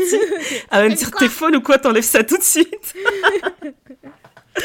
Mais euh, en fait, ce qui est, ce qui est marquant, en fait, pour. Euh, parce que le moment, le moment fort dont je parlais, en fait, c'est la conversation que j'ai eue avec mon père. C'est qu'on s'est disputé, en fait, au téléphone. Et, et c'est la première fois que je me disputais avec mon père et que je lui parlais comme. Tu vois, je lui parlais pas genre, je suis ton enfant, gna gna, euh, mm. je... pitié, écoute-moi. C'était vraiment une conversation d'adulte. Et, et on était en train de se parler l'un au-dessus de l'autre, etc. Enfin, c'était c'était vraiment vif en fait. C'était extrêmement vif et, euh, et je me rappelle que ce jour, franchement, c'est la première et seule fois de ma vie où je me suis retrouvée à être tellement énervée que je criais, de, que je criais au téléphone, tu vois. Mm. Mais vraiment, je criais, etc. Et j'étais en train de me dire, purée, mais il y a des gens en fait dans mon salon. Si on m'entend, qu'est-ce que je vais dire, etc. Bref, on avait eu vraiment une, dispute qui était très, très euh, houleuse. Et, euh, et en fait, quand j'ai raccroché, est-ce que j'ai raccroché? Je crois que mon père, il m'a raccroché au nez. Parce que mon père, il est trop fier. Il a dû se dire, elle est sérieuse, cette fille-là. Elle est folle. Moi, je t'ai donné la vie, tu cries. non, laisse tomber. Et je me rappelle que voilà, quand j'ai, quand j'ai fini cette conversation, en fait, j'étais, j'étais posée dans ma chambre et j'étais en train de me dire, purée, mais tout ce que je, tout ce que j'imaginais du mariage, mais j'étais tellement à côté de la plaque. C'est vraiment ça que je me suis dit sur le moment. Je me disais, mais en fait, je sais pas comment l'expliquer, mais la, la vision que j'avais du mariage avant cet événement, j'étais persuadée que peu importe ce qui arrivait dans un couple, ils pouvaient toujours surmonter et rester ensemble, tu vois, dans un mariage. J'étais vraiment persuadée de ce truc, c'est que je sais pas si ça m'a été inculqué ou si c'est quelque chose que j'ai juste intégré à force de voir mes oncles, les tantes et mes parents. Mais c'était vraiment la vision que j'avais. C'était euh, si tu te maries pas, tu te maries pas, il y a pas de souci. Mais si mhm. tu te maries, c'est en âme et conscience que tu vas tout faire pour que ça marche. Genre le divorce, ça n'existe pas chez nous. C'est vraiment comme ça que je le voyais. Et du coup, déjà, le, premier coup, quand, ma, quand euh, les parents annoncent qu'ils se séparent, ben, j'étais vraiment choquée. Je me suis dit, ah bon, donc euh, ça existe vraiment au final. Mhm. Et, euh, et toutes, ces, toutes ces conversations qu'on avait sur les dynamiques de la famille qui, qui, en sont ressorties, en fait, ça a vraiment chamboulé ma vision du mariage. Franchement, ça l'a ça l'a chamboulé à un point. Je pense que c'est ça qui fait que, comme je te disais dans l'épisode qu'on a enregistré précédemment, je te disais, oui aujourd'hui, euh, si j'étais célibataire, je pense pas que je verrais le mariage de la même manière, etc. C'est, mhm. Ça a vraiment joué en partie euh, par rapport à cette, euh, à cette conversation. Oui. ce qui fait que ce jour-là, ce jour-là, je sais pas, je sais pas exactement ce qui s'est passé dans ma maison, mais quand je suis repartie au salon, j'étais vraiment, j'étais pas là, tu vois, j'étais complètement absente.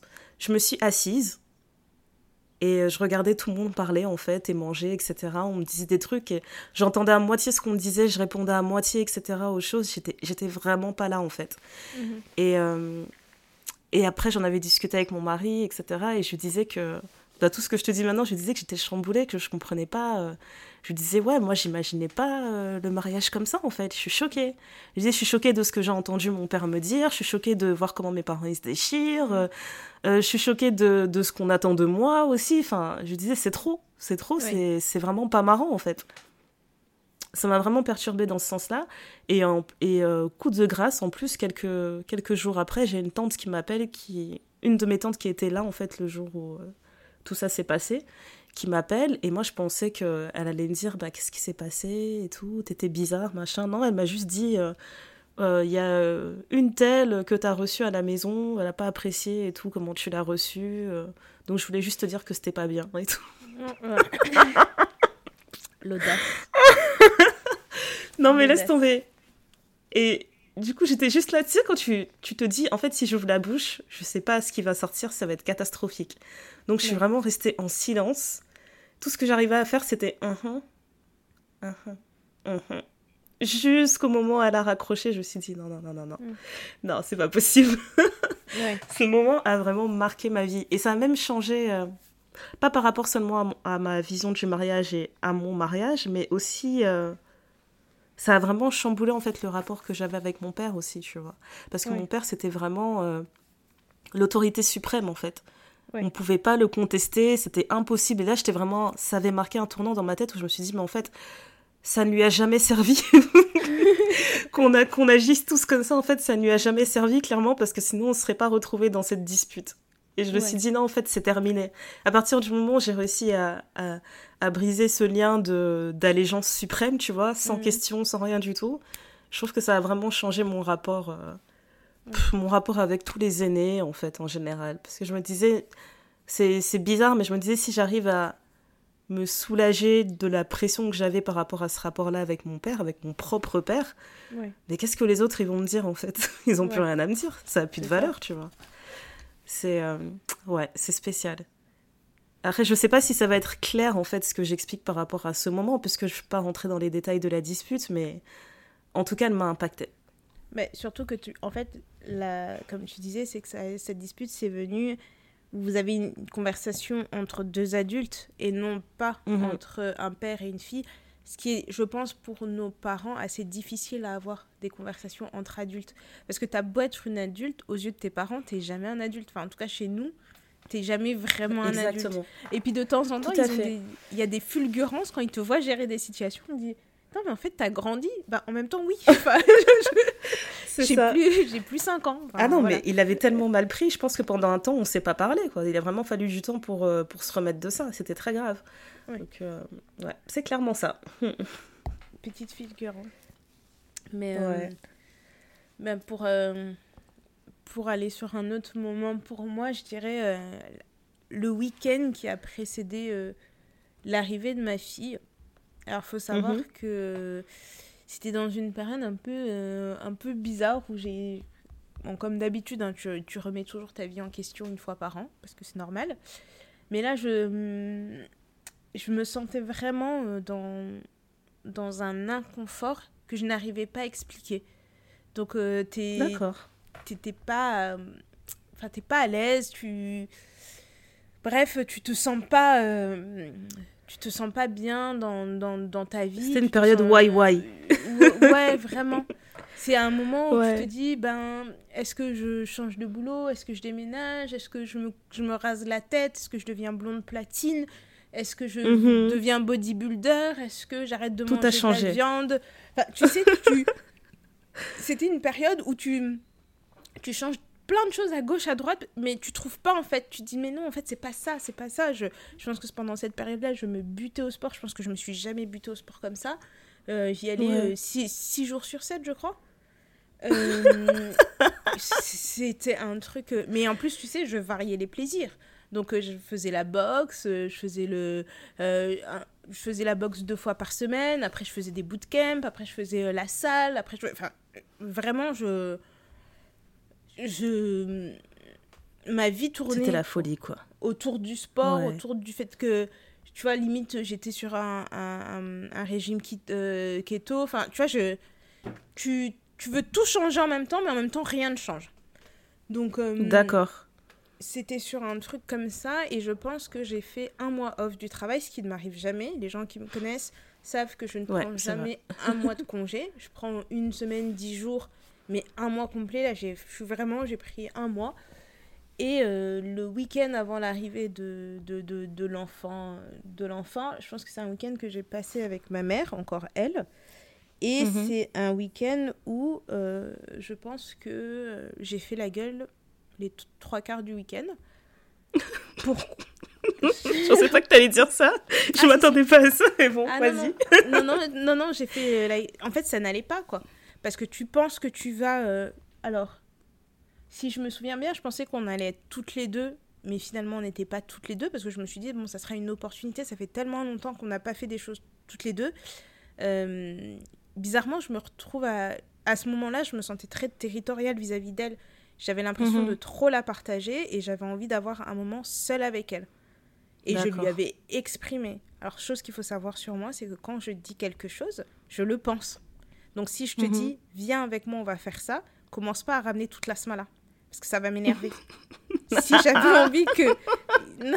les menaces. Regarde comment tu menaces les gens. Je te dis, on part tous les deux, d'accord? Non, mais non, mais tu vois ce que je veux dire. Tu vois, je ne me, tu vois si c'est un... ou alors tu m'en parles en amont. Ne remixe pas mon programme, quoi. Ouais. tu m'en parles en amont, tu me dis ah oui bah puisqu'on va faire ça, est-ce que ça te dérange pas si machin machin. Moi, je si je te dis oui oui, sinon je te dirais clairement bah non, je pensais qu'on allait passer un moment toutes les deux et tout, mais me mets pas devant le fait accompli et me fais pas passer pour une folle en me disant si si je te l'avais dit. Ah non. Ça, ça, ça n'allait pas. Donc ce week-end-là, c'est passé comme ça. Moi, je pensais qu'on partait toutes les deux jusqu'au moment où euh, nos billets arrivent et je vois qu'il y a euh, trois billets. Et j'ai dit, mais comment ça se fait qu'il y a trois billets? Oui, mais on part avec machin et tout. Et j'étais là, j'ai dit, pardon? J'étais là, j'ai dit, mais. donc, tu vois, euh, c'était un peu mal engagé cette affaire. Et donc, du coup, bah, forcément, sur le trajet, je parlais pas beaucoup parce qu'en fait, moi, je, je, voulais profiter de cette opportunité pour, pour, bah, pour avoir une conversation avec ma mère en tant que femme, en tant que mère tu vois, prendre des conseils. Euh, mais je pense que ce qui m'a vexé, c'est que je demande pas souvent des conseils. Je demande pas mhm. souvent à avoir un. Parce que je pense que je, je, la partage beaucoup et je ne demande pas souvent à avoir du temps juste. À avoir des audiences. voilà. juste elle et moi parce que bah, je, suis quand même. Euh, je suis très indépendante, donc elle sait que je fais ma vie, etc. Et elle, euh, elle est possessive, mais elle est tu vois, elle, a compris que bah, sa fille, elle lui fait ses trucs de son côté. Et c'est peut-être aussi un peu égoïste de ma part, parce que, en fait, quand j'ai besoin d'elle, j'ai besoin, et que je veux l'avoir qu'à moi, il faut qu'elle soit disponible. Et ce qui n'est pas possible, parce que moi, les trois quarts du temps, ou 90% du temps, je suis toute seule, je fais mes trucs. Mais c'est pas les 10% que mhm. j'ai besoin d'elle, euh, je claque des doigts, elle est là. Donc, ça aussi, c'est quelque chose que j'ai dû euh, apprendre à réguler après ce week-end, parce que je me suis rendu compte que c'était pas, pas bien de ma part, parce que j'ai vraiment, vraiment fait la gueule. Et, euh, et donc, du coup, c'est mais en fait, le truc, c'est que comme moi j'ai été à l'internat et on en a déjà parlé, elle et moi, c'est que elle s'est rendue compte qu'elle connaissait pas vraiment sa fille. Parce que j'étais à l'internat très jeune jusqu'à mon bac et on se voyait que les week-ends. Et donc finalement, c'est pas assez pour connaître euh, son enfant. On n'a pas grandi dans la maison, dans la même maison. Euh, moi, je partais à l'internat, je partais le lundi, je rentrais le, le vendredi. Euh, elle, elle travaillait dans le milieu médical, donc parfois les week-ends, elle travaillait. Donc je pouvais passer tout un week-end à la maison, je la voyais pas. tu vois, c'est une dynamique qui est un peu, je dirais, particulière. Pour moi, c'est normal, mais pour d'autres personnes, c'est particulier. Donc, euh, c'est aussi apprendre à, à, se, à s'apprivoiser en étant adulte. Et euh, ce week-end-là est arrivé bon, après euh, que ma relation se soit terminée, après qu'il se soit passé plein de choses, où par exemple, j'ai deux de mes frères qui se sont mariés rapprochés, qu'on a accueilli des premiers petits-enfants, enfin, et les neveux, les nièces, il y avait tout un... C'était passé beaucoup de choses et je m'étais dit, bon, ça sera aussi une opportunité pour nous de de, faire table rase un peu, de crever certains abcès qu'il peut potentiellement avoir et de, parler à cœur ouvert comme on, le, on a si peu d'occasion de le faire. Et donc le fait qu'il y ait une autre personne, ça m'a beaucoup dérangé parce que du coup, bah, tu, voulais parler de certaines choses mais tu peux pas le faire. Donc ça a été un peu un truc où euh, on a partagé une chambre d'hôtel toutes les deux et je pense qu'un soir ça a pété, mais quand je te dis que les éléments ont euh, intensifié le moment, tu sais, c'est comme dans les films où tu as la pluie qui tombe quand l'héroïne est triste et qu'elle colle sa fenêtre euh, à la sa tête à la fenêtre et tu vois le truc. Et ben ce soir-là, il y avait un orage comme je n'ai rarement vu dans ma vie. Ça pétait dans tous les coins et dans la chambre avec ma mère, on était en train de se disputer comme des chiffonniers. Et quand je dis comme des chiffonniers, mais vraiment comme des chiffonniers, au point où j'étais tellement énervée que je me suis mise à pleurer, mais je pleurais de rage parce que j'ai l'impression de parler à un mur, quoi. Et euh, je me disais, mais c'est pas possible, elle me, elle me comprend pas.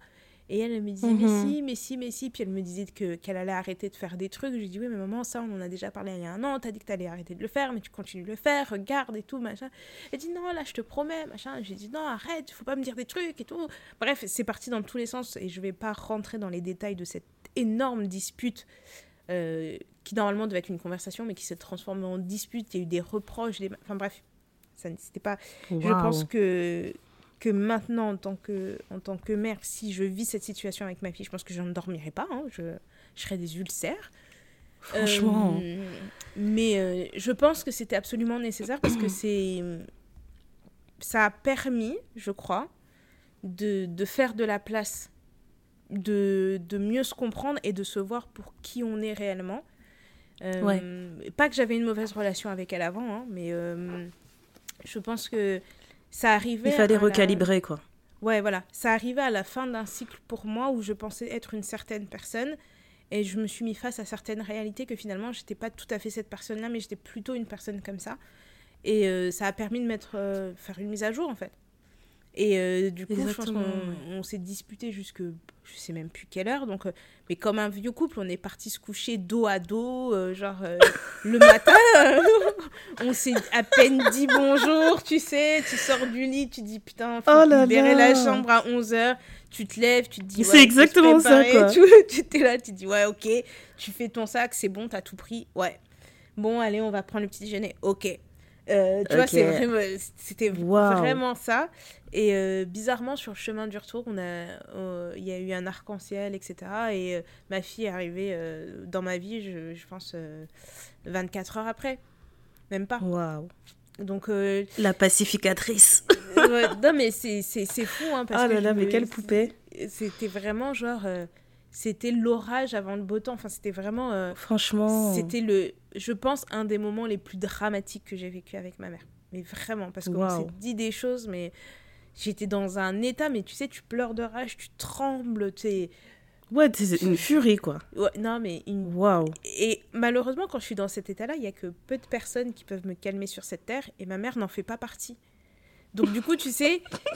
Donc ça aurait vraiment pu, ça aurait pu dégénérer encore plus que ça, quoi. C'est ça que t'es en train de dire. Non, mais c'est vraiment ça. C'est vraiment chiant parce que je me connais quand je suis très énervée, que tu vois, j'ai l'impression que la personne en face fait aucun effort ou que, ou que tu vois, il y a trop de choses et que ça sort, ça sort, ça sort. C'est un peu comme les poupées russes, quoi. T'ouvres un truc et mhm. puis pa, pa, pa, pa, pa.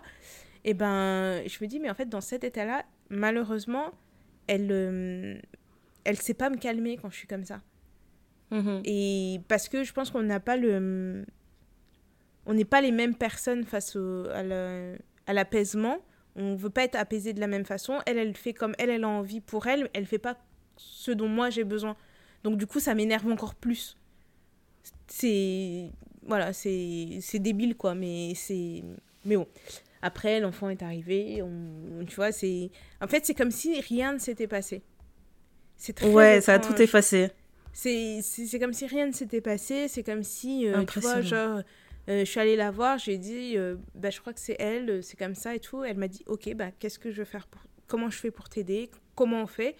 Et, et, comme je dis, j'ai une chance incroyable parce que, enfin, ma, ma, ma mère, c'est quand même c'est pour ça, c'est ce que je disais tout à l'heure, que grandir sans sa mère, en fait, tout ce que je fais aujourd'hui, euh, si elle n'était pas là, je sais pas comment je ferais. Parce que en même temps, euh, c'est une inspiration. En même temps, elle, m'a, je pense, donné des bonnes clés pour bien vivre dans ce monde. Et en même temps, euh, c'est un soutien. Malgré tout ce qu'elle fait, elle trouve quand même le temps. Donc parfois, je trouve qu'elle en trouve pas assez. Mais j'ai compris comment on devait fonctionner je vais lui envoyer un texto. Je dis écoute, maman, quand tu as deux minutes, j'aimerais bien te parler, euh, j'aimerais avoir un temps avec toi. Et là, elle te consacre complètement son temps. Et tu vois, il y a des moments, bon, il y a des accros, bien sûr, hein, mais, euh, mais tu. C'est aussi, moi, ça m'a permis aussi de mieux la comprendre sur certaines choses. Je pense qu'elle, elle, m'a mieux compris sur d'autres choses. Et euh, je pense que le fait que l'enfant soit arrivé, ça, ça met aussi d'autres choses en perspective. Donc, je, elle est encore petite, hein, mais, mais je me dis, le jour où elle me répondra, ou elle me parlera comme j'ai parlé à sa mère, à sa grand-mère, Moi, j'ai peur parce que je sais l'appel que je vais recevoir derrière. Je vais me faire crier dessus. Je vais dire, mais Néné, pourquoi tu cries sur moi? C'est pas ma faute. Je vais dire, non, mais tu comprends pas Comment elle ose me dire ça? Mais en fait, je pense même que j'aurais oh trop honte. Je ne dirais rien. Tu vois, je me mettrais dans mon coin. Ah, t'es ce genre de merde, toi non, après, tu vois, j'en parlerai peut-être après coup. Je sais qu'on va avoir des accros, tu vois, c'est normal. Je pense que dans une relation entre mère-fils, c'est normal d'avoir des accros. Tout n'est pas toujours fusionnel. Tu es toujours un peu la méchante quand tu veux pas. Euh, Quoi, tu veux pas me donner du coca à 9h du matin? Et là, tu as mhm. toujours des gens qui sont dans l'excès. Et malheureusement, ma fille est un peu dramatique. Donc, je. Complètement, ouais, je, laisse tomber un peu. un peu. Euh, voilà, là, on est sur des techniques de soufflage pour se calmer parce qu'elle est un peu. Euh, elle, elle prend les choses très à cœur. Elle est un peu comme sa mère. Alors, je, je pense pas que je faisais des crises de nerfs comme elle, euh, comme elle fait à son âge. Je, mais euh, mais c'est quand même quelque chose. Donc, c'est. Elle est arrivée dans ta vie pour t'apprendre à doser. C'est ça que ça veut dire. Et je, et je crois que c'est ça. Grave elle, m'a appris à. Euh, elle m'a dit, Madame, apaise ton cœur. c'est, apaise ton cœur parce que moi, je suis une ouf. T'es pas équipée. C'est mieux, toi, tu apaises ton cœur. Deux folles dans la même famille, c'est pas possible. C'est trop ça, je te jure. Mm, mm. Écoute, moi, je trouve que t'as, as terminé sur une belle histoire. Du coup, je, je garde la dernière. Et je viens de réaliser que je suis pas sûre que j'ai envie de la raconter maintenant. Donc euh, je vais vous teaser. Peut-être je la raconterai dans un autre épisode. Voilà. Voilà. voilà. bah écoute, euh, non mais écoute, c'est. Ça a un peu un côté. Euh, c'est une mini-thérapie, je trouve, le podcast. Ouais, exactement. parce qu'on vous parle de certaines choses. Et sur, surtout le, le retour que l'on a sur ce qu'on partage avec vous, parce que nous, on a l'impression que ce sont des histoires banales. Mais le fait que ça mhm. résonne autant avec certaines d'entre vous, je pense que c'est pour en tout cas pour moi, je ne parle que de ma personne, mais j'ai l'impression qu'avec Daya, on est, euh, on est euh, aligné sur le sujet. Moi, c'est exactement comme ça que je ça ressens. Qui ouais. C'est ça qui importe, c'est ça qui compte. C'est au-delà de se mettre à nu, et en même temps, on se met pas complètement à nu parce qu'il y a tellement de choses que vous ne savez pas de nous, et ça, c'est normal.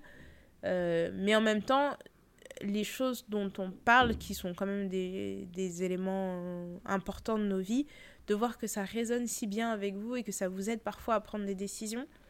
Euh, moi, ça me touche énormément. Je pense que c'est une des choses qui me touche le plus. Je me dis, ben, si on peut être cette personne-là qu'on aurait aimé avoir et qu'on n'a malheureusement pas eu à certains moments de notre vie et qu'on peut l'être pour d'autres, euh, c'est ça qui va nous aider à avancer ensemble et à grandir ensemble.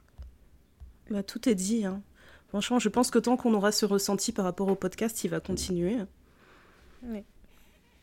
Et puis après, quand ce sera plus ça, ben, on, s'orientera sur d'autres choses. Mais, euh, mais là. Euh... On est fans, vendre des photos oh. des pieds, ce genre de choses. Non je... non je, crois que je suis trop âgée pour ça. je te jure. J'ai trop la conscience d'avoir une famille pour ça. tu sais, en plus, dans ces trucs-là, tu as commencé à mettre des photos de tes pieds, puis un jour, tu vas passer derrière un tonton qui est en train de regarder des trucs, et puis tu vas voir tes pieds, tu vas dire Waouh Tu vas reconnaître Mais moi, je me suis toujours dit ça. On pense qu'on est à l'abri sur OnlyFans, alors que moi, je pense que c'est pire. Tu peux tellement. Il doit y avoir tellement de gens dans ton entourage qui l'utilisent, on ne sait pas. Mais regarde sur TikTok, mon petit frère, on lui a suggéré, on a mis mon père sur TikTok et j'ai dit à mon père, j'ai dit mais papa oh, t'es sur TikTok? Il dit non, moi parfois j'ai reçois des vidéos mais je crois pas que j'ai créé un compte. Tu dis oh Oh là là, alors qu'il sait même pas qu'il a créé un compte.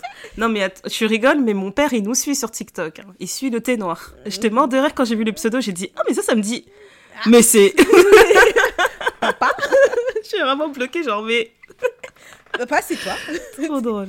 Donc euh, non c'est dangereux. Donc euh, non non. Euh, to each his own, mais moi là, tout de suite, là, je.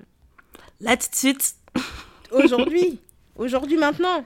Je cherche l'argent autrement. Bah ouais, meuf. C'est ça même. Bon, bah moi, je vais aller me jeter dans le canapé, dans mon pilou-pilou, euh, regarder je sais pas quel film Marvel. Dernièrement, j'ai regardé les Eternals. Enfin, je me suis refait les Eternals. Je sais pas ce que je vais regarder par la suite. On va voir. Peut-être que je vais me refaire la saison de Loki. Loki, c'était trop bien. Ouais. Moi, j'ai envie de regarder Doctor Strange en ce moment. Je sais pas pourquoi. Mais c'est eh, Écoute, si tu mets Doctor Strange, dis-moi comme ça on fait en simultané là.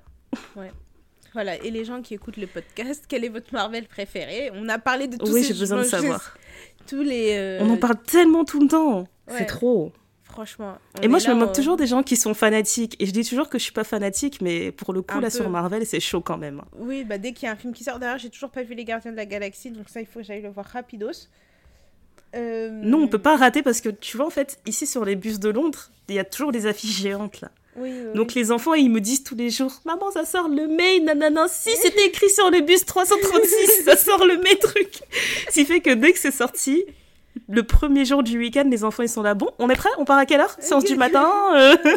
Qu'est-ce qui se passe? Voilà, ah, on peut plus rater, nous.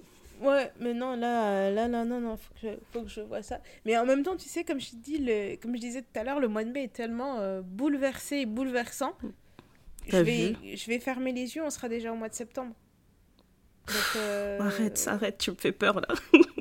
non mais, prends ton temps. Et en plus sur ce dernier film, j'ai pas vu beaucoup de spoil. J'en ai vu vraiment très peu, donc je pense que tu peux prendre ton temps avant d'aller le voir. Bah moi, ce que le seul spoil que j'ai vu, c'est qu'apparemment il est excellent.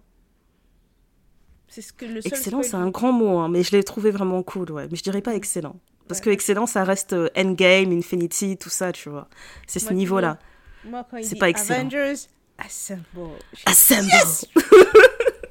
Et moi, dans mon salon, je dis Non, mais c'est ça. C'est ça. Ibambé Ibambé Bref. Non, mais c'est grave. Je sais plus quel jour je l'ai regardé. Il, criait Ibambé. J'ai regardé mes enfants, genre, je les ai grondés. J'ai dit, comment ça? Black Panther, il dit Ibambé, tu cries pas Ibambé, t'es fou, quoi Lève-toi, saute C'est la guerre C'est la guerre J'étais trop énervée. Je mais je vous ai appris quoi, moi C'est oh. comme l'hymne national. On se lève, on chante. on chante. Zut alors. Finesse. en tout cas, c'était le thé noir où on partage avec vous euh, des moments euh, qui ont changé nos vies, qui ont impacté notre façon de voir nos vies et qui nous impactent encore aujourd'hui. Des moments euh, inconfortables qui ou parfois confortables mais qui nous qui ont fait de qui ont fait les femmes que nous sommes aujourd'hui. Mhm. et euh, on se donne rendez-vous euh, bientôt pour un autre épisode. Merci à vous de nous avoir écoutés. Et merci à vous d'être là toujours partout. Vous savez où nous trouver. Et on se dit à très très vite. Bye yo bye yo